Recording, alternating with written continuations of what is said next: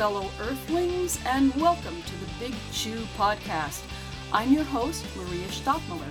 Here at the Big Chew, one way or the other, we get around to asking that question how do we live on Earth without the stupid? What can science tell us? What can spirit tell us? So, grab a bite. Let's masticate.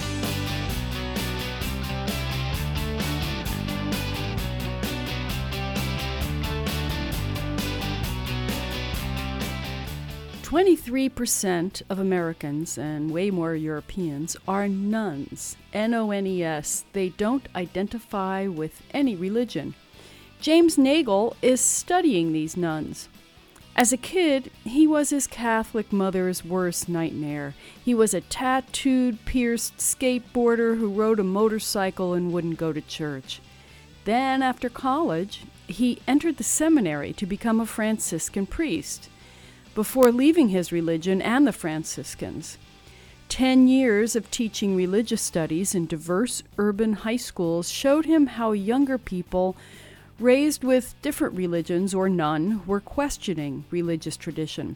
He became deeply interested in people who were leaving religion for religious reasons.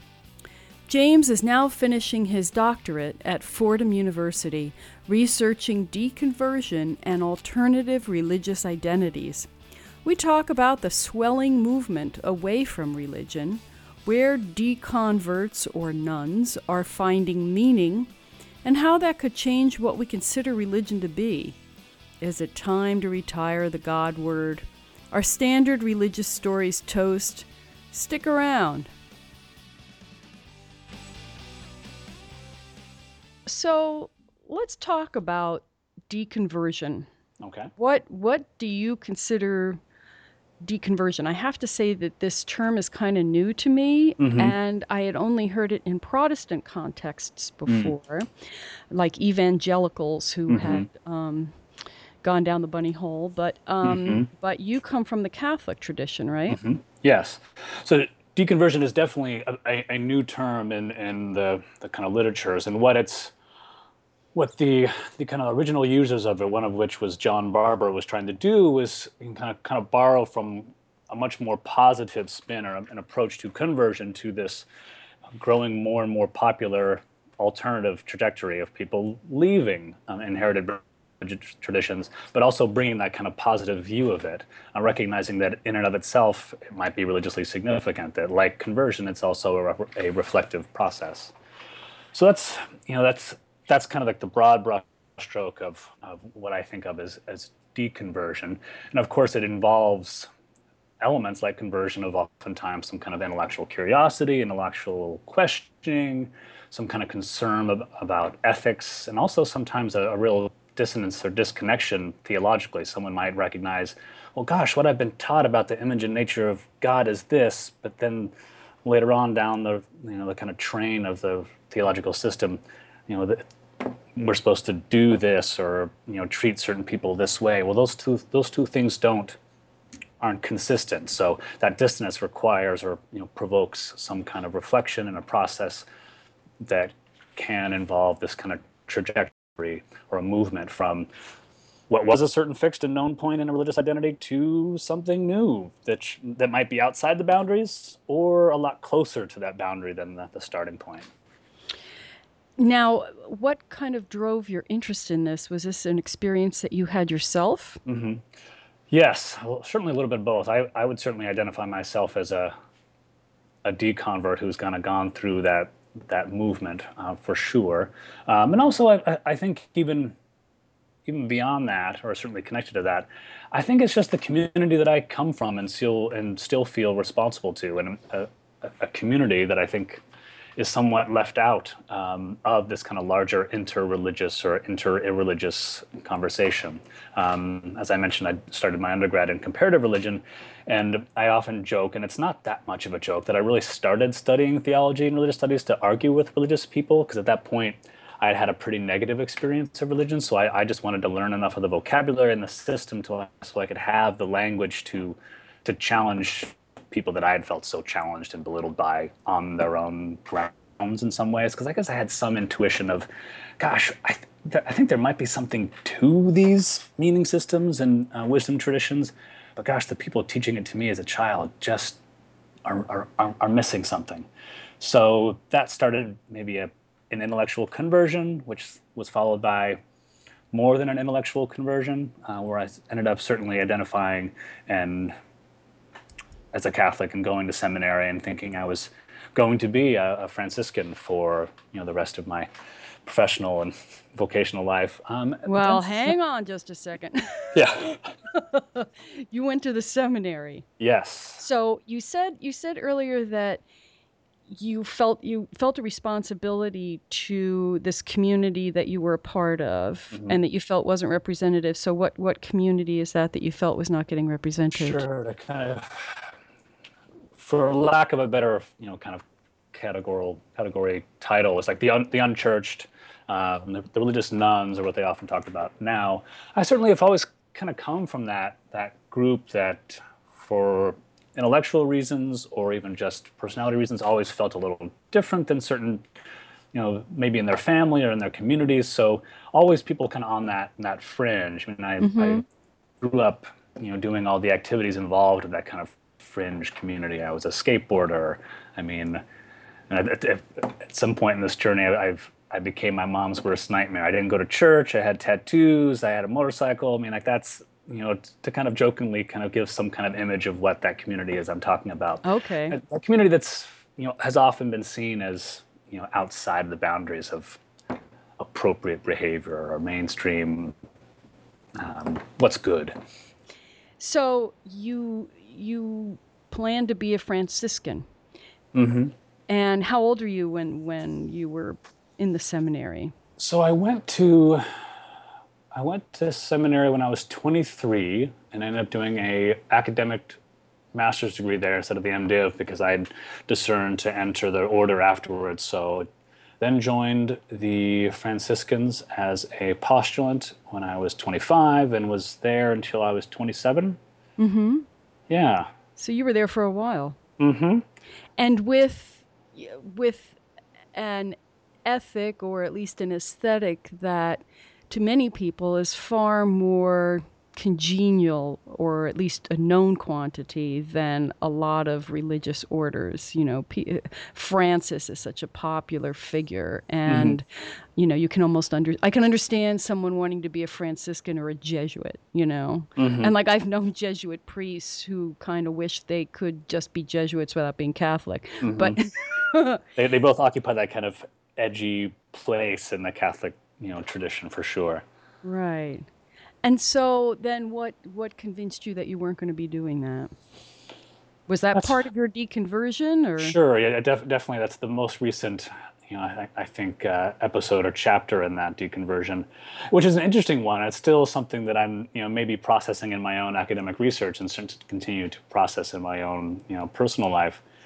You know, I, I still identify as Catholic, but how, how I, you know, explain it to people now is that I identify myself or situate myself on the outskirts. And I, and I when I say outskirts, I, that I, that's distinct from me from the, the margins of Catholicism. It's somewhat outside, but close enough that I'm still using that system and that tradition.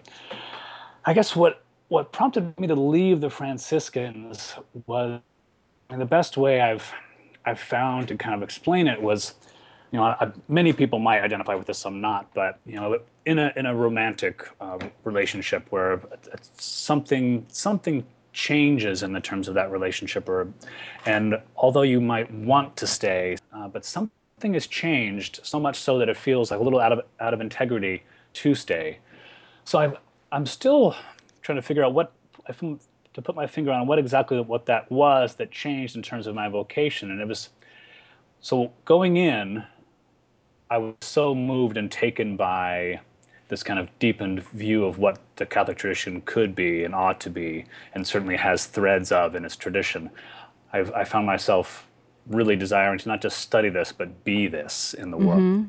Um, and something about that certainly changed, not in my my attraction to and respect and appreciation for those those threads in the tradition, but I mean, I, I think it just comes to it might not have been my vocation. You know, it was maybe Mm-hmm. my, my temporary vocation to kind of study that, to kind of form myself in that style of living and that charism, to use a Catholic word. But then, well, maybe this this um, this particular expression of that vocation and, and the habits with the vows might not be mine. And to add to that, just some of my, you know, the initial um, resistance and rebellion to um, institutional authority may have been a part of that as well, which was certainly not there a- lot in my particular community and order. But I certainly felt the pressure of, oh gosh, now I'm going to be a representative of this institution that I am highly critical of because I, I do love it and I think it should exist, but I sure hope and think it could and ought to be better. So I think that was part of the, the tension as, as, as well. So I, I ended up going through that process of and movement that took me out of that community and you know to the outskirts, as I as I said it, as a as a teacher, as a teacher of, of the tradition. Were, were you going to be a brother or a priest? I was I was on the track to be a priest. That's that's what I was thinking I was I was called to do. But it's interesting mm-hmm. again to talk about the, the institutional versus some kind of larger or, or different source of authority.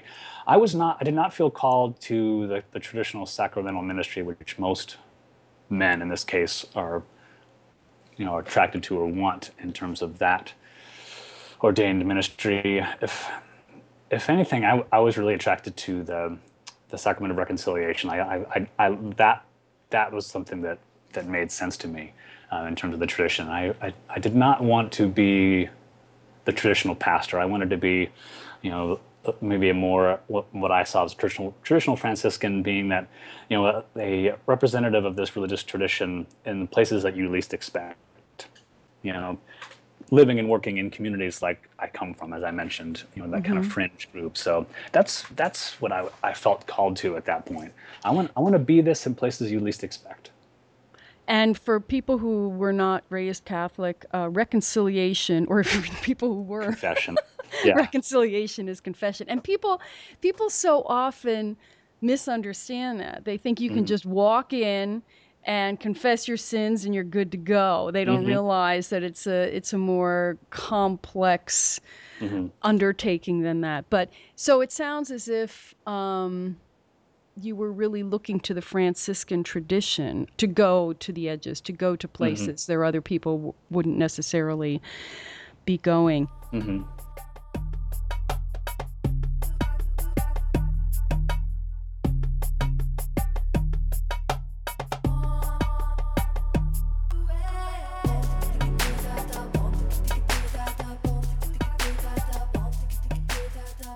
So then when you when you taught school, were you teaching in Catholic schools, I take it? Teaching religion? Yes, primarily. I, I also worked in a few public schools and alternative schools. All the schools I worked in were always, you know, quote unquote alternative um, and working in urban settings. So even the, the Catholic schools I taught in were a Cristo Rey school. Were what? Uh, a Cristo Rey school was already actually started by the, the Jesuits. It's a the name of the model or um, of the school is Cristo Rey. So they're Catholic prep schools um, with uh, kind of a cap on a family's income, students and families that you know wouldn't typically have access to them. So yeah, it was a it was a, it's still a, a, a great model, and, and a lot a lot of people would say it's how it's what Catholic schools should be rather than the you know elite prep schools that often they are. Were there certain things that you felt you couldn't teach them based that you based on the fact that you were yourself kind of on the fringes? Were there were, were there certain ideas that just didn't make sense to you in catholicism and that you didn't think that the, the thing i'm thinking of for example is original sin? Mm-hmm. and I remember being at the Vatican at the Pontifical North American College and talking to seminarians there and saying to asking them, okay, so knowing what we know about evolution, what was the first sin, who committed it, and and how did anyone know? Was it some Australopithecine in the Olduvai Gorge? What's the story? And so these two guys, I mean, this was like the creme de la creme, uh, and these two very well educated guys. One, one said, Well, you know, now I forget where I read this, but uh, man, it was always man. Mm. Man's first act when he was ensouled was a sinful act. And he took mm. something in his hand and he raised it up, a stick or a rock or something, and he brought it down on somebody else's head and that was the first sin. And the other guy says, um, "Hey Ray, uh, I think you're thinking of 2001: A Space Odyssey." Mm-hmm. so they weren't able to fit that story into the scientific canon either. Mm-hmm. So, which is a long-winded way of of asking what kinds of things did you feel less comfortable teaching? Mm-hmm. No, I, I, I think that's a, a great example. Just that that kind of tension, just as you pointed out, it doesn't fit with your with your view. I think the the gift of um, teaching high school, and, and, maybe this might even be play into you know this larger story of my own development and certainly my research interest. You know, my students weren't having it either. I, I think you know whether their exposure to science, their exposure to different religious systems, you know, some of those you know really really theologically problematic teachings or doctrines like original sin, which, I mean, even within the tradition, it's been questioned and challenged for hundreds of years. But what I appreciated, I, I one, I think my my school gave me a lot of freedom, but I think just as an educator, I chose to read the context and meaning by that I mean the lives of my students. And in the particular Catholic school that I taught the most in, my class was diverse. The the it was a Catholic minority. Most of my students were varying denominations of Christian, I had Muslims, I had Hindus, and I had n- nothing in particular. So for me, teaching, you know, even a relatively hard line or just teaching them how to be Catholic didn't seem appropriate or relevant or valuable um, for their lives. So, you know, something like original sin, I, I remember, you know, presenting that the the biblical story in Genesis of Adam and Eve and giving them kind of an over the weekend assignment. All right, on Monday, I want you to write a 300 words about what you think the first sin is, but don't you dare tell me it was eating the fruit because I eat fruit all the time. So forcing them to come back and like ask, like there's this story, you know, and again in the Catholic system we recognize that it's that story that you know most of the Bible is not even attempting or even pre- presenting itself as historical fact or scientific truth. So we're you know, trying to get a more informed reading to kind of suss out what what were these authors trying to say about the human experience or the human condition. So, what what is the story saying about something that's kind of a wound or a flaw that's kind of that in, in the human the human being. So that's that's an example of how I would teach something like that. And the, what what the students brought, I mean, that's theology. That's that's what still attracts me to the tradition of theology. Not teaching answers, but questions that continue to drive a tradition forward. Always responding to the actual world and lives that we're living. So, what kinds of responses did they have? What did they think was mm-hmm. that kind so, of sin? So, some would, you know, do their Sunday school teachers proud, and you know, saying that you know the Adam and Eve wanted, they they wanted to be God, you know, which mm-hmm. is a mm-hmm. somewhat kind of literal translation of, or not, or lifting of that. And other would, others would come back and say, God, they they didn't seem to be content or accepting of just who they were and mm-hmm.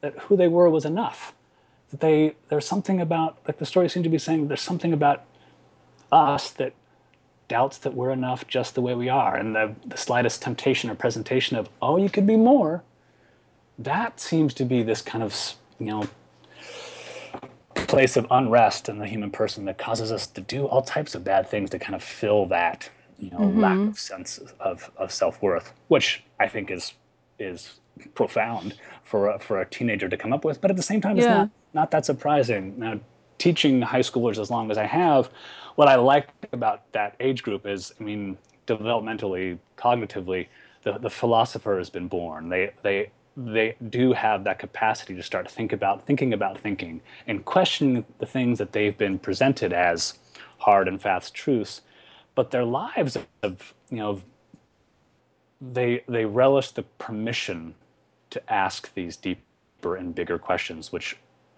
are what um, religious or wisdom traditions are made out of of these these kind of questions. So. I have a question about that point though. If if they're saying that the first sin was feeling that they weren't enough, hmm isn't that basically what the church says? Isn't that how we come into the world? That we're not enough? We have to be saved? Yes, that's certainly what the church is, you know, says somewhat about the human condition that we're we're incomplete without grace. So I think what the students were saying is not that we were incomplete, incomplete, that that's our self-perception. And in fact, that's Mm-hmm. that's that's the flaw, that we don't recognize we are enough just the way we are. That there's it's Mm-hmm. that kind of misperception of who or misunderstanding of who we are, and that that is that that kind of unrest that causes all the that causes human, human beings to behave badly is you know trying to fill that space you know and, and that's that is one anthropology that can be taken from the story one one that i i think is a is a good it certainly fits with um, certain streams of um, or schools of thought in psychology um, that recognize that that the human human condition is involves that dysmorphia or uh, inaccurate view of Yeah. itself Yeah. Huh. So, but you know, when you when you talk about different stories and the different interpretations of them, it seems, you know, the original sin thing, for one thing, has always stuck with me. Uh, I'm not a big fan of hmm Augustine, and uh, and yet when you look at, for example, Pope Francis's Laudato hmm Si, the the environmental statement hmm that he made, was it last year? yes Okay, so um, you know, he still talks about death entering the world hmm through original sin and the sin of our first parents and how um, everything on earth changed because hmm of that. Um, I don't know. I, I really found that I felt like he was hitting his head up against it. He was trying to say that the world was good. We were we're part of the world, but he just couldn't hmm quite just couldn't quite do That's it. that's one of the things I I appreciate um, about Francis, and I, I have this similar. There's a similar tension in everything he says and does. And one in one moment you're like, oh yes, but then there's a there's a little bit still of that, you know, not so, not often just a trace element, but still that Catholic tradition, you know, that I still butt my heads against as well. What I think it is, and I, and I think he's somewhat, if if my read on it is is correct. I mean, he's doing the best he can navigating a very thin line where he often he'll often say something like, I'm a son of the church, which I, I hear that as, I mean, Right. I've inherited this thing as it is. There's not a whole lot I can do from even in this even in the position I'm at to change this slow moving thing. But in questions, um, certainly the, the questions that are kind of you know, in tension or in play right now, he really foregrounds the idea of encounter and dialogue. It's not not the church making the decision, but I, what people. Why don't you talk about what family means? You know, I think in, in his visit to the U.S. recently in front of Congress, hmm you know, when he was talking about, you know, you kept expecting him to say marriage, which is a loaded term in Right. Catholicism, Right. but he kept talking about family, and, and he talked about people talking about what it means to be a family. And gosh, if you if if you do that in this in this country and in, this time, you get a lot of different perspectives on what family means. So if if if that conversation is now he's pushing outside the walls of tradition, and the you know tradition is supposed to respond to that. That's going to change tradition, and that's you know to bring it back to the, the converts. Like he seems to be kind of handing it over to the people outside the boundaries of these traditions, which I think, again, if I'm correct, is is really promising. And I and I and I recognize the fact that yeah, he's he's a son of the church. There's not a whole lot he can do. Like he has to work with things like you know this archaic view of original sin that's passed on through the flesh and you know concupiscence of the, of the flesh. Uh-huh. Um, but it takes it a, a huge effort to kind of translate that into something meaningful today. But that's the kind of thing we're still kind of locked Right. into. Like that's that's the language and symbolism of the church. But he's separating the significant movements of theology, I think, in religious life, certainly in the Catholic tent, by foregrounding dialogue outside of, of clericalism. and giving it to the people themselves. The dialogue about what it means to be family, what it means to be whatever. So I, I think that's promising. But you know, I, I certainly don't think Francis is going to solve all the problems of, of the Catholic Church. Um, I think part of my attraction to deconversion is I, I think, you know, the, the church, for example, and I think even just religiousness as we've known it, church as we've known it, whether it's you know, also synagogue and mosque, is is going to change. I, I think, and, uh, and involved with that is going to be kind of a shrinking or dwindling, or you know, some people call it a dying. You know, but even even that image is is um, common in religious traditions and texts that some things need to die for it to be made anew again. So I, I, I do hope and think that you know there's some, something about what's happening right now religiously, particularly outside the bound, boundaries of what's been called religiousness, is you know kind of promises or has the potential to really change how we think of religion.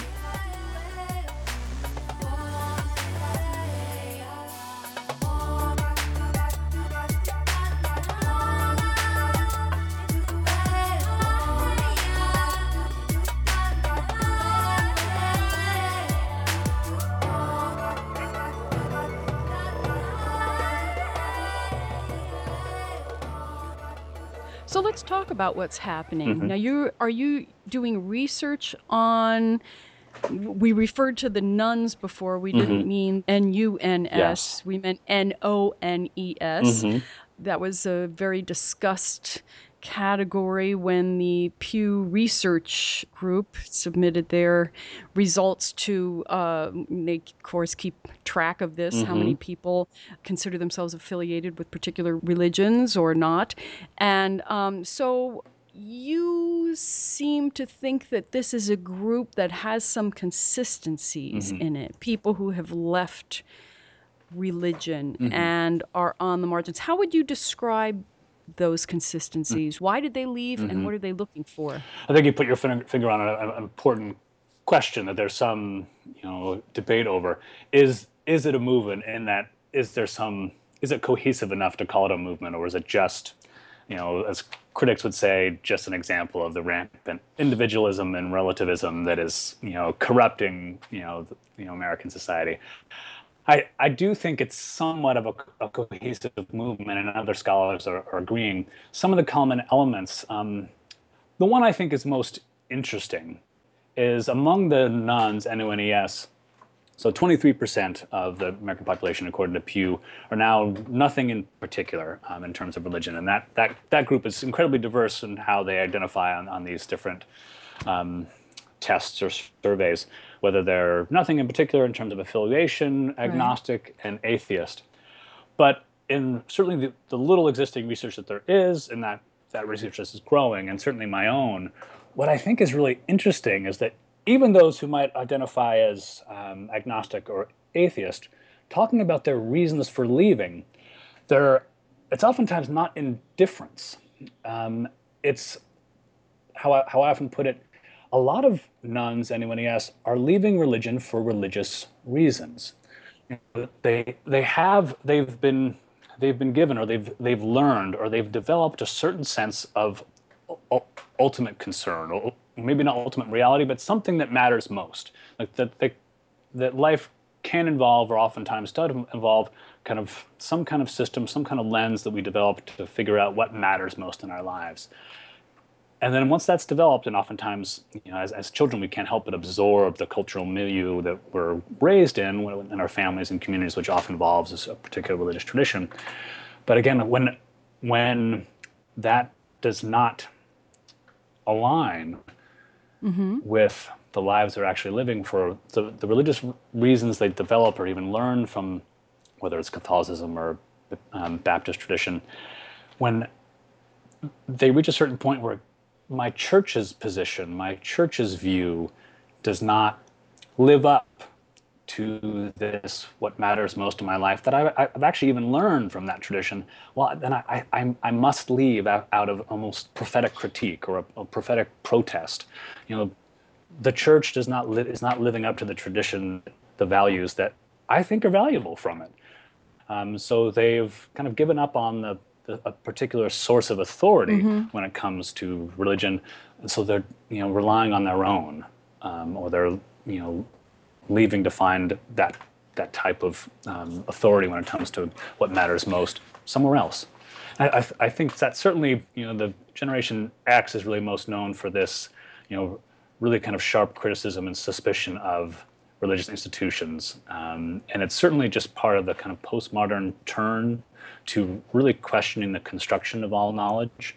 You know, recognizing it's always going to be conditioned and have you know someone's self-interest involved, um, but not necessarily everyone, and particularly you know some communities being left out of that. So, so that's what I think is most interesting. Leaving religion for, I mean, again, framing it this way, I know you know might rub some people differently, but the idea of leaving religion for religious reasons, what I mean by that is leaving for reasons of ethics, reasons of morality, reasons of what I think matters most in my life and in the world, is no longer reflected in in the religion that I was raised in or the religions in my community, and therefore I I, I must I must leave out of out of a sense of my own integrity. But are they? What are they going to? Mm. Are they like I can tell you from my own experience, mm-hmm. and I left Catholicism a long time ago. Mm-hmm. I mean, I you know I wanted to be a, a religious sister. I was extremely devout. Um, you know, we had clergy in the family. Um, and I, well, first I read Joseph Campbell when mm. I was mm. a teenager, and that mm-hmm. kind of blew my mind. Mm-hmm. And I didn't even know who Joseph Campbell was or what it was I was reading, but it was like, okay, show's over. Mm-hmm. And um, then there were other things that contributed to, uh, you know, opening the exit doors. And then then I started to study it mm-hmm. kind of from the outside just academically and I thought this isn't really making sense mm-hmm. and so I went back to what I had been before I was Catholic because when I was a tiny child I had these spiritual experiences in nature. Mm-hmm. I grew mm-hmm. up in a rural area and that meant more to me and so I just kind of went back to that, and then I, you know, started reading Thomas Berry. Um, mm-hmm. Um, there was still the question: How do you reverence nature? Mm-hmm. How do you how do you find you know and also being wired for ritual mm-hmm. which i think anyone who's raised catholic is really wired for mm-hmm. ritual you know where do you find that mm-hmm. and so then when you know i started reading about the evolutionary story that that made more sense to me it's like mm-hmm. oh i'm part of this so that's a big wind up to saying where where do these people tend to go? Do mm-hmm. you think? that is again a great question, and that's where it's it's hard to kind of put down any kind of box for for where these deconverts or nones are ending up. There are you know there are groups being created. You know, as, as you talked about, people being certain you know wired for ritual or wired for you know community or desiring of community so uh, you know there's there's a study out of uh, Harvard Divinity School recently called How We Gather. Uh, mm-hmm. And it's a, it's a list of 10 of these, you know, that study is particularly dealing with looking with looking at um, where millennials are going, which, according to the Pew Research, are the, is the most unreligious um, generation of, of, all history. So this this study, how we gather, is looking at how these religious nones and this and this generation are gathering and they're they're creating these kind of you know some would say pseudo church groups some would say these aren't like church at all but they they have certain elements of personal accountability you know you know in the community some type of shared value system um, and this idea of improvement you know mm-hmm. developing the self toward a, a, better a, a better representation of the self. So, you know, some you could say that that's is that religious, is that spiritual, but you know, things like the Sunday Assembly is an example right. of that. It's an, an a, I don't think they use the word atheist anymore. I think originally they, they called themselves a godless congregation or something like that. I think now they talk about. I think their theme is live live well, wonder more, or something something like that. There's mm-hmm. just one example. Right. Um, yeah, groups of people they get together on Sunday, mm-hmm. but they have what lectures or the conversations or someone talks about their experience or they Mm-hmm. have a film or something. It's but it's still people getting together, I guess. And other things that pop up in particularly that study out of Harvard, um, how we gather. I mean, even Soul Cycle and CrossFit show up on there, as well as some other groups that are more focused on social justice and action in that regard. But So they go to the gym.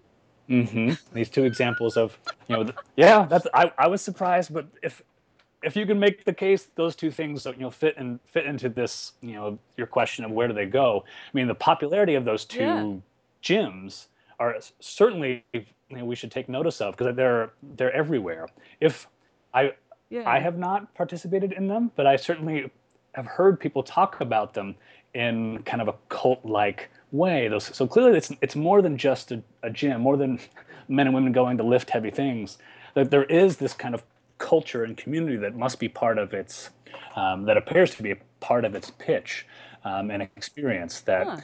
that it fits into this question this, how how how are these nones gathering here's here's one there's two examples Well, I can kind of see. I mean, you learn a lot about Mm-hmm. yourself by pushing your body to the limits, and so I can. And you're doing it with other people. I, I that's just. And it's an interesting, uh, interesting way Mm-hmm. I mean, to you go. can certainly make the correlation with you know it sounds like your your kind of natural attraction to nature and the, the things that happen when you put yourself in, in nature. I can see it, you know, really kind of as you said, like really press, challenging your your physical body as a, a certain natural presence as well. That you can learn a lot mm-hmm. about yourself and relationship to the world by going really deeply in, inward physically, I guess, as well. And just as you can go, you have a similar experience by really putting yourself out there, also challenging your physical body and nature as well. I can, I, I, I can see that. Sure. Yeah. Uh, Do you think that this is a growing group of people? Do you think that, and do you think that they're looking for something that they would be willing to let revived churches provide, or are they just done? That is an excellent question, and I think that, you know while I, I do think this this movement one is growing. All the studies rec- you know suggest that there's going to be no you know end to this, um, and I do think it's somewhat of a, of a cohesive movement that you, we can. And the research and I certainly am noticing some shared elements in the stories and experiences and the reasons why but there's still always going to be a diversity, a pluralism, even a multiplicity of individual experiences and the and the religious identities as a result of this, which I, I, I think seems more truthful to me. The idea of consensus, which so much of religious tradition has been built on and attempts to do in its formation of young people, is I mean, even even in a small Catholic community, the idea that everyone in the room believes and feels the same way is is irrational. Um, so I think I think part of this cohesive movement is is more an acceptance and embrace of the multiplicity that comes with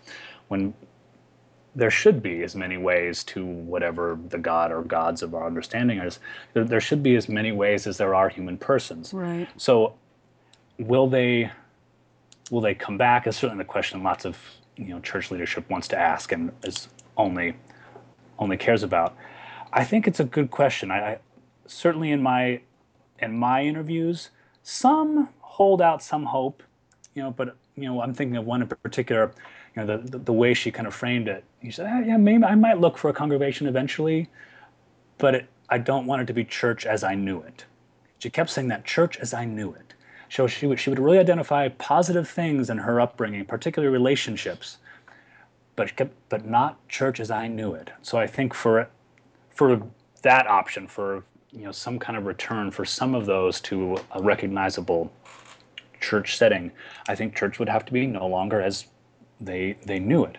Um, but I, I I think many are done, and I think they can be done because I think they are finding finding or creating what they felt was lacking in their inherited traditions or inherited or known religious communities. So I think whatever you know religious traditions provided in terms of community, in terms of ritual, and in terms of that spiritual relationship or you know with um, whatever the god or gods of their understanding, or you know to even take the God language out, just you know the ultimate reality, ultimate concern of their lives.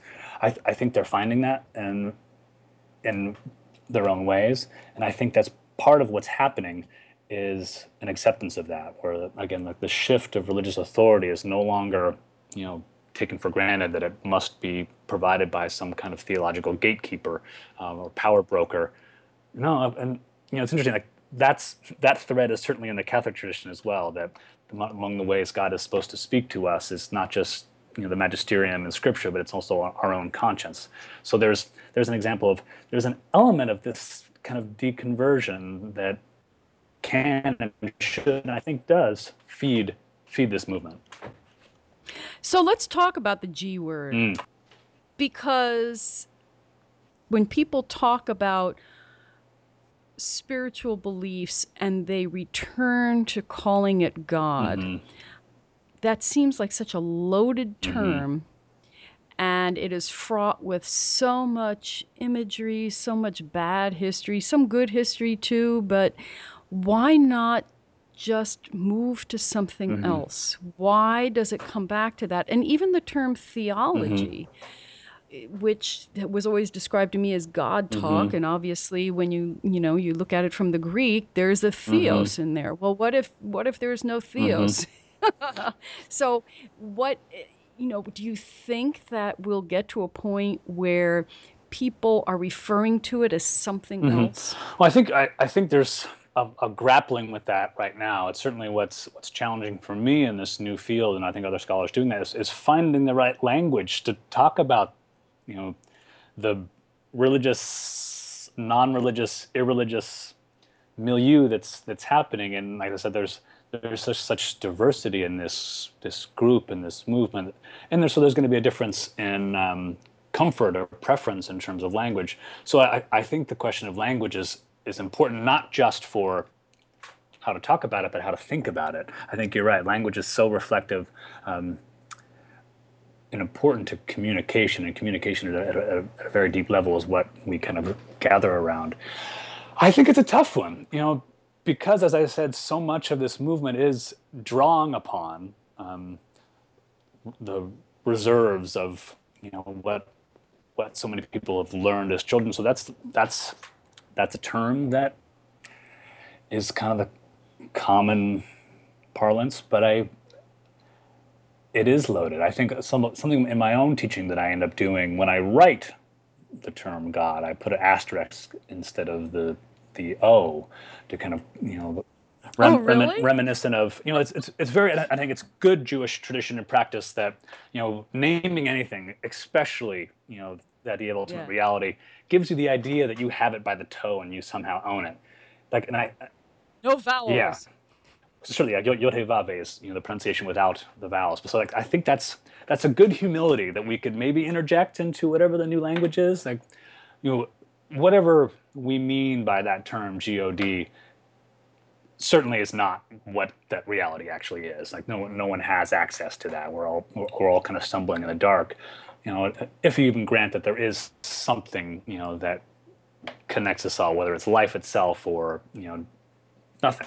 You know, so I think that's one example of trying to change that. That's certainly something I do is just kind of interject that humility into an old old language that that's is still just used out of repetition uh, among many.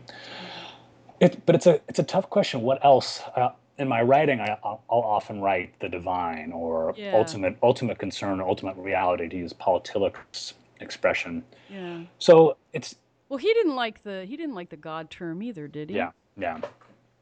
Recognizing that it was it's, it's divisive that, and as you said, loaded. People have very different experiences of that. In particular, images. You know, right you know, some of some of the images images used and taught and indoctrinated into um, children in particular. I, I, I interview a lot of grown men and women that when they talk about how God was presented to them as children, it's frightful.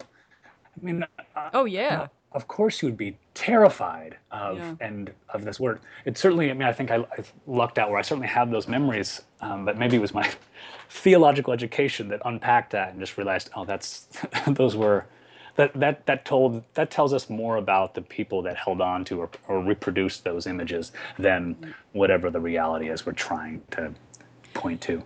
You know, I heard something the other night. How what were they talking about? Oh, Elizabeth I of England Mm-hmm. and her speech at the you know Spanish Armada in 1588, and this Mm-hmm. actor was saying that the language was exploding at that time. And of course, it was Shakespeare's time, and he was making up all kinds of words. And it seems to me that this is a time where there's a lot of language because of global exchange, mm-hmm. because of social media, because of all kinds of things. Rap music, for example, where people are mm-hmm. experimenting with words. This mm-hmm. might be a good time to develop some new language that um, kind of takes takes off from where where we were and takes us further toward where we want to go. Um, I, I encourage anybody. I have to tell you what what we use in my family. Uh, my grand one of my grandfathers was Greek and spoke very broken English, and he would write these letters and postcards to us in kind of stream of consciousness, no punctuation, no capitalization, and he always said, "Thank the God." So he was always thanking the cod. And- so so we always thank the cod and mm-hmm. you know for me as an atheist when you think of cod i mean they've done an awful lot for people. Mm-hmm. Um, cod if it weren't for cod you know a lot of our civilization good or bad wouldn't be here. So i'm i'm very comfortable with thanking the mm-hmm. cod And I, and I, I appreciate. I think I, I think you're right. I think there's we're at, we're at a, a very promising place for all the reasons you mentioned of for new language to be developed, and I think it can and should and probably will involve a certain irreverence to get to a new reverence. You know, I- Right. I, think certainly my own my own style, my own story con- contributes to this for sure. That it- that kind of ir- that irreverent reverence is is how certainly I move in the world. So, you know, I, and I, think your allusion to, to hip hop as an example of, of this, I, I think is I think is right on. Like that that art form really kind of sprang from improvising, uh, right improvising with in, in a context with of, of lacking things. and Like- and of not of being able to say really powerful stuff without people in power knowing what you were Yes. saying which of course is always the language of the oppressed. You're always going to get that. And and i i think some of it is just brilliant. Uh. But let me ask you okay so uh, do you mind us talking about what what you believe? Sure. okay so um what do you think happen is going to happen when you die? Going right for the big one. I, you know, i'm buying a mushroom suit myself. What do I think happens when I die? I gosh, I can't remember. I sh- my scripture professors would be disappointed. I can't remember exactly. I think it might be in First Corinthians. You know, Paul is pressed. You know, with the same question. You know, because you know everyone was kind of geared up for you know Christ coming in their lifetime, and that was the promise. And all of a sudden, hey, wait, we're, we people are dying, and we were told that we weren't going to die. right Um, so they like, what's what's happening? And I think in a, a very in- inspired biblical way, he says, "God, I don't know." I think that the, the language is, you know, when the, the trumpets blare, will will be changed. I think that's that's my best answer. I'll be changed when when I mm-hmm. die. I'll be changed. That might that might be into worm food. It might be into some more spiritual form. You know, I, I also think of Yoda talking to Luke Skywalker. You know, luminous being, luminous beings are we, not this crude matter. I, I, I don't, I don't think I can or should have an answer to that. I have, I have questions. I have thoughts, but I, I, I that's why I like Paul's answer. That's, that's pretty honest. I really don't know, but I think we'll be changed. do you think there's a judgment involved Mm. I'm, I'm thinking of somewhat something a, a formator told me once in terms of judgment. Judgment is something that we humans feel really not comfortable with, but comfortable with in the terms that we, we like doing it. We uh, love doing it. Yeah, but not when it's turned at us. So what this formator was talking about was this idea of judgment versus mercy. You know, you don't you don't get to judge if what you want is mercy. So I think it was a way to kind of diffuse this idea or hope that you know the meaning of life is I told you so. That some people get to stop at the stand at the top of the heap when we die and point at the people at the bottom. So I, I hope when we're changed, there's no judgment. It's mercy. yeah, that sounds good. Once you're done with your your academic pursuits, uh, I assume you're going to teach at a university level. Is that your mm-hmm. what you're looking to do? That's that's certainly my my hope and my goal. I really I kind of fell into teaching, and I certainly do love it. Uh, mm-hmm. In particular, teaching again, as I said, we're teaching teaching religious studies, the study of not how to be religious in a certain way, but teaching the questions of these traditions that I, I, think do reflect, in some ways, what's good about us. I think looking at religious history, you can also see what's ugly about us. But there's, I, I do appreciate and affirm some of the the tradition. You know, when I say theology, what I what I think of the, the, the theological tradition is is this kind of always it's an ongoing conversation that really once once you get into it a certain degree, recognizing that everything is is up for debate and question and always has and always will be. So I, I hope to teach that. Like I said, I really liked teaching that at the high school level because I think it's so rare for young people to get access to that mm-hmm. level. Oh, you mean I don't have to just take someone else's word for it, someone else's authority for this? I so I guess my, my hope and goal was to is to continue to do that. I, I guess one of my dream jobs would be to, would be to, to do that in a in a public institution. Uh huh. So I, certainly in, in Europe, that kind of compulsory religious education or study of religion is just part of public education. I think it's done well. It could it could really be a, uh, a beneficial thing in this country as well. Well, I think it's good to know where our ethics, whatever, came from, mm-hmm. uh, what helped develop them.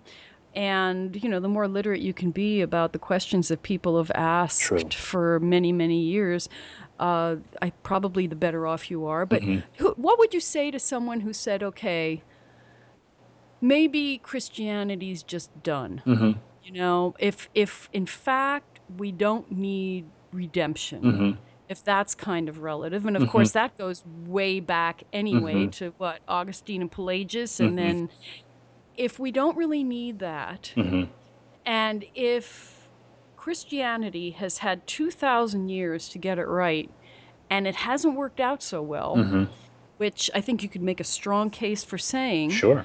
Uh, why continue? Mm-hmm. Why not just, I mean, okay, churches have the real estate, they've got the tax deductions, they've got mm-hmm. the structure, they've got the institutional structure that helps people come together and in good ways helps them do good things for for other people. But why, especially given what we're learning about animal ethics and mm-hmm. animal intelligence, maybe it's just in us and maybe that's what we look for. Mm-hmm. What do you mm-hmm. think? People say, well, maybe this was this. We're just done with this. Mm-hmm. Well, my, my first response is I, I think we would be done with it, or a certain you know, certainly Christianity as we know it would be done if it hadn't been for the kind of historical accident of Christendom. As you said, you know, the Catholic Church in particular was able to amass this wealth. You know, the Catholic Constantine. Church, yeah, the Catholic Church would not be able to exist as it is today just by the dollars people are putting in on Sundays.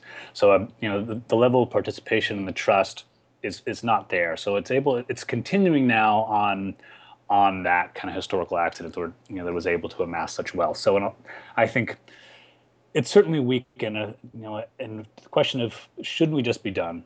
I I think we might be. I think I think the people will you know decide that in some degree. Certainly, a lot of you know the secularism, or that idea, um, eventually, as, as we advanced in science and reason and whatnot, that religion would diminish to the point of um, erasure.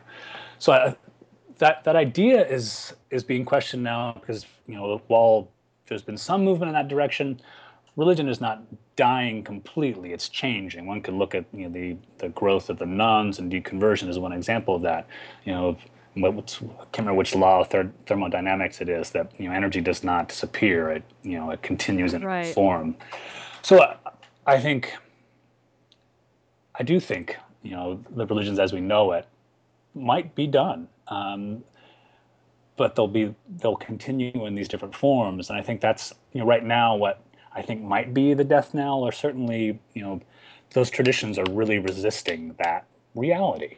Um, I think that's driving people more and more out. But what's interesting, yeah, they're circling the wagons, definitely. Yeah, oh, definitely. But I think what's interesting is like people that are leaving are taking aspects of the tradition, what they think is the best aspects of the tradition, and, and adapting them and modifying them, or, and drawing from different sources, not just Western sources, not just religious sources, to kind of develop these new new new ways of of holding our, our lives together and, and creating community. So, I think I'm certainly open to the possibility of religion as we know it.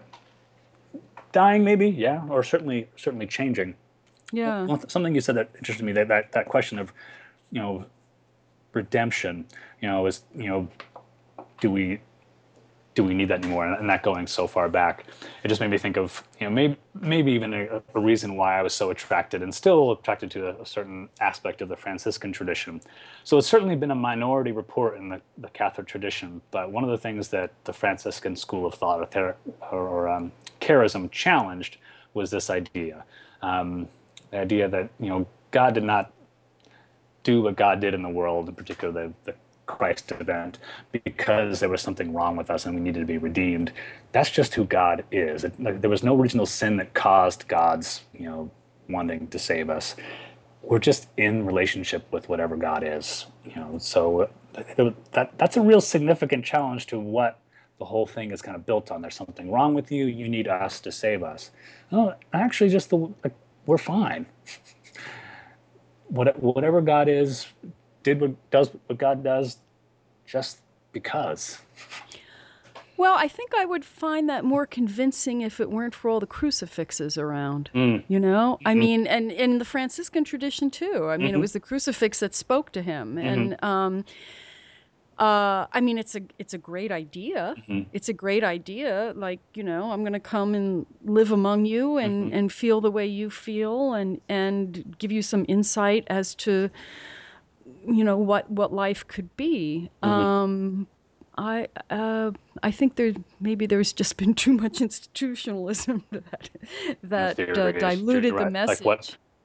Yeah, absolutely. One one of the ones I enjoy, you know, in my certainly still in my position, and when I when I taught it among the many explanations for the, yeah certainly that religious art and certainly that that theological idea in Catholicism was uh, Re- Rene Girard's kind of conversion story. You know, an atheist philosopher had a conversion to Catholicism when he he realized what what the crucifixion was supposed to do, how how it changed the world, according to him, was that we're we're supposed to recognize that you know his his whole thing was religions create sacred violence. You know, the idea we, we can fix everything as long as we get rid of that guy or that person or that group. Huh. What what the what the crucifixion did to change all that was that sacred violence that religion created. Who it killed was God. So what what we're supposed to do is recognize there's no longer nameless, faceless victims of violence. The you know, if we want to know who we're crucifying now, the answer was and always is God. So our responsibility is to always, when it's happening, recognize who are the people that we're sacrificing in this kind of religious violence now, and recognize and translate. Well, that's that's God. Whether it's the, hmm. the, the LGBTQ community, whether it's Muslims, whether it's immigrants, that his idea was, oh, that if if we got that message, that could change the world. So that's again, I guess maybe maybe a lot of my my theology is at that kind of intellectual level that requires a lot of translation and i know it's sometimes yeah. it's exhausting to right. do that if I, I, I don't go to church very often anymore but i do feel like i'm constantly having to translate when i would take groups of young people we'd often have a debrief afterwards to kind of make sense of okay what what what'd you like what you what you hear what what kind of triggered you in, in terms of, of language art whatever so there's I think for religion to continue, it's going to re- people that decide to stay have to do a lot of that, or they continue to drink the Kool Aid and stay within the boundaries, you know, you know, being set more and more narrowly. Uh huh. Yeah. You know, speaking of of different ways of looking at it, since you're at Fordham, I'm curious if Thomas Berry figures in the religion department there, or is he just kind of somebody who used to be there and a couple of books in the library? But um, do you have a sense of any of the um, any of the ideas that he was working on being operative there? No, he's he's. I can't think of any professorships or chairs that there has his name on it. Well, of course, that's a matter of money. Yeah. I've worked he, in enough universities to know that. He, he doesn't come up, and certainly in the, the, the coursework that I, I have, I'm trying to think, there's no one there right now that I know of that they're, like he, he was into kind of an eco, kind of Franciscan-like theology, correct? Okay. Well, he was into the evolution of the universe as being the sacred story. Mm. And he said, uh, you know, he was a passionist priest, mm-hmm. and how he stayed out of trouble, I think, with the Vatican was by calling himself a geologian instead mm. of a mm. theologian. He was very influenced by Teilhard de Chardin yes. and also by his studies in other cultures mm-hmm. because he was a cultural historian. And he said things like, we need to put scripture on the shelf for 30 years mm. until we learn what the earth is trying to tell us. Mm-hmm. He said mm-hmm. the earth was the primary scripture. Yeah.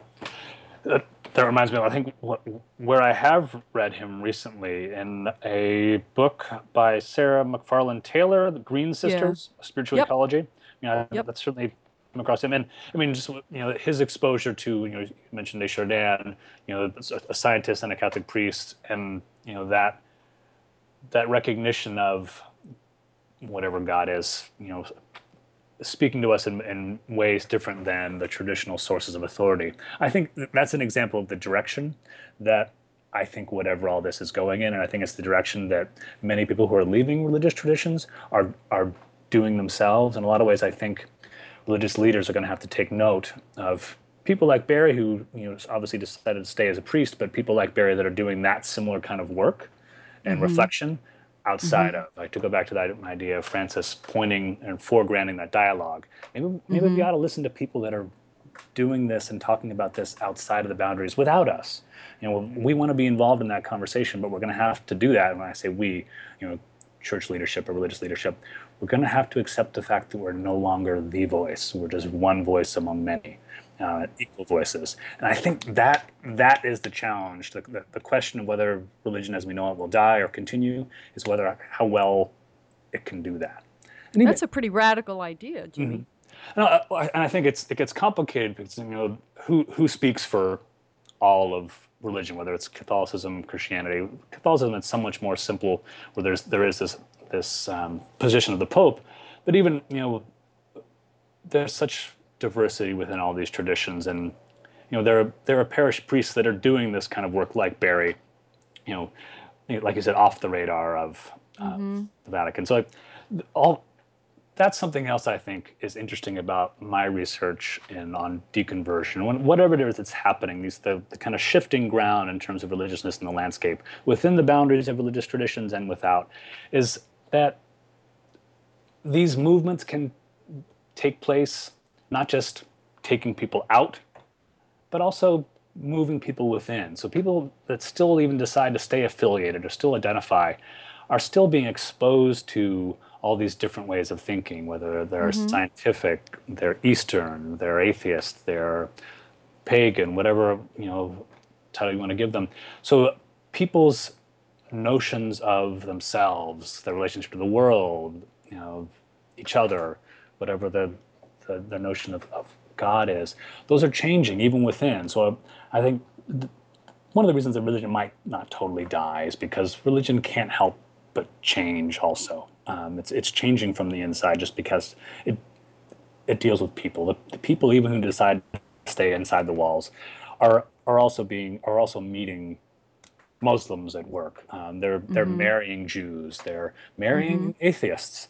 So all that kind of exposure and encounter, you know, across certain borders that used to be really fixed, you know, but as more and more people are marrying people from different right. religions or different secular versions of religious traditions or marrying atheists and even people who decide to stay within the boundaries of a religious tradition just because they're human persons and they have these kind of relationships on a daily basis whether it's in their romantic relationships in their families in their professional lives like where we're we're uh, we're porous beings, like we're things kind Yeah. of go and pass through us. So if these institutions are made up of us, they can't help but slowly change.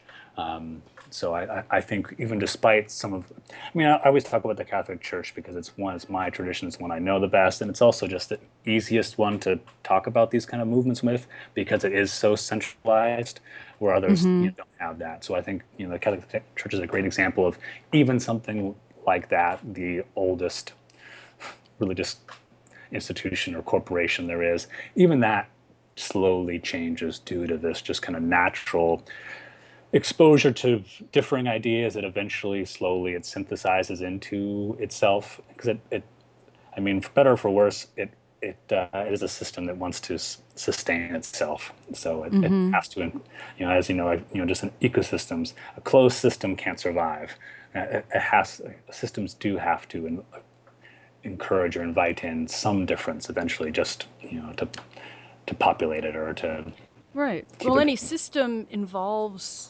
change Mhm. and emer- emergence. Mhm. So maybe there's maybe there's something in that system that uh, will emerge. One of the things of Catholicism that was always so interesting compared to people I knew who were raised Protestant that it was they described it as so much fleshier Mhm. because sola, sola scriptorum doesn't really work you know Mhm. you have we're we're sensual beings Mhm. we we uh we appreciate art and music and color and everything Mm-hmm. I mean, so that's one of those like those odd dissonances. Yeah, the, the sacramentality of the, the Catholic tradition is very affirming and appreciative of the body, but then how do we get all this anti-physical body and sexuality stuff? i know I mean, I, I, uh, one of the many things I think is interesting about studying religion is that oftentimes we, in looking at the texts and doctrines and traditions, you you find out more about the people who were writing them at that time than Yeah. you know any kind of higher idea. So you know that there were just like today there there are lots of other cultural reasons that kind of influence you know certain you know anti-body or anti-sex um, Well- my ideas that are certainly informed by religions, but you know that's that's there's a there's an odd intersection of things there. and a lot of them were city boys a lot of Mm. the you know the church fathers and stuff were city boys who were Mhm. just you know sitting at their desk all the time trying to keep from Mhm. being the horn dogs they were Mhm. like uh, like uh, augustine Mhm. um, so yeah there is that conflict Mhm.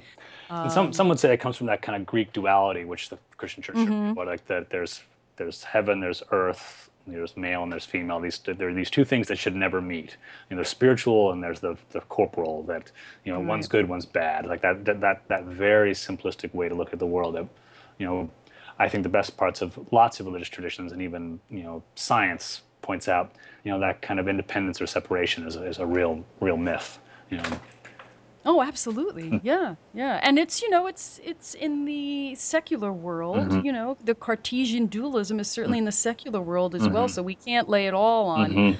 on religion. It's been part of our uh, intellectual evolution and we're just now starting to get Mhm. information to the contrary. Mhm. So, I remember hearing something about you know you know Descartes that you know wouldn't it have been nice if he's if he sat there a little a little longer like he's right he was a young man really himself I'm going to sit here until I figure something out what if what if he sat here sat there just long enough to instead of saying oh I, I think therefore I am oh I'm hungry therefore I am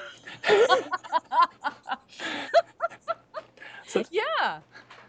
I was joking around with somebody in a in a previous interview, you know, there was that thought experiment if you could go back in time, who would you kill? mhm. and and people inevitably say, "Oh, Hitler." You know, I'd go back and I'd get Hitler. You know, and save everybody a lot of suffering. I would go back and take out Descartes. Mm. I would, and I think if I took out Descartes, the other people wouldn't have to take out Hitler. Mm. I just think anyone who tortures dogs, not good. It's not good. But yes, I agree. If he had just wanted a sandwich or something, we, would- we would be on a different cultural tra- trajectory. Right, right. But I, I, really liked your this. You you pointed out just like the word this this this time that you know we were talking about language, but I think language is indicative of you know this potential of something you know new happening. Something else I, I certainly hope um, comes out of all this is not that we'll come back together and have some kind of consensus. I think I alluded to like I I I think that kind of multiplicity is more realistic and truthful to whatever the you know certainly truthful to the world we're actually living in. Sure. But that we can have some kind of mutual exchange or mutual respect and a, and a real dialogue and listening to all the different perspectives on the sacred, the divine, or the lack thereof.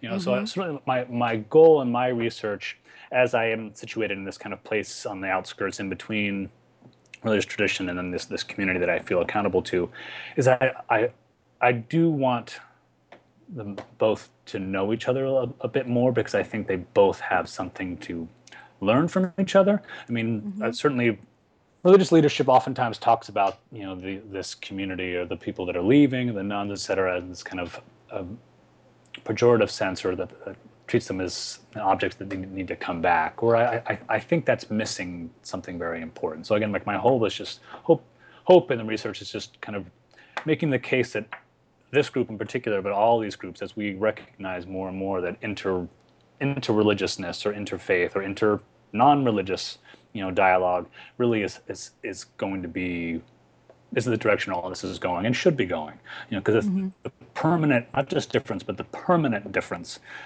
of of postmodernism um, in our world is is i think you know a, a positive reflection of you know the, the world we live in amen well thank you so much jimmy i really appreciate it it's uh, it's been really interesting talking with you because i don't talk to that many people who are actually kind of in the religious mm-hmm. field, so to speak. And seeing this level of attention and kind of fluidity to it is, uh, it's just, it's fascinating. It's well, really interesting. I, I, take that as a, as a compliment. Thank you. I, have also really enjoyed our conversation. So, you know, this is the kind of conversation I, I hope happens more between these groups that oftentimes see themselves as, as so opposed. So, yeah, yeah, I mean, what are we all looking for, and, and mm-hmm. you know, and and why isn't it just okay to find it in different ways? You mm-hmm. know, it's uh, a wonderful question that we should ask ourselves on a regular basis.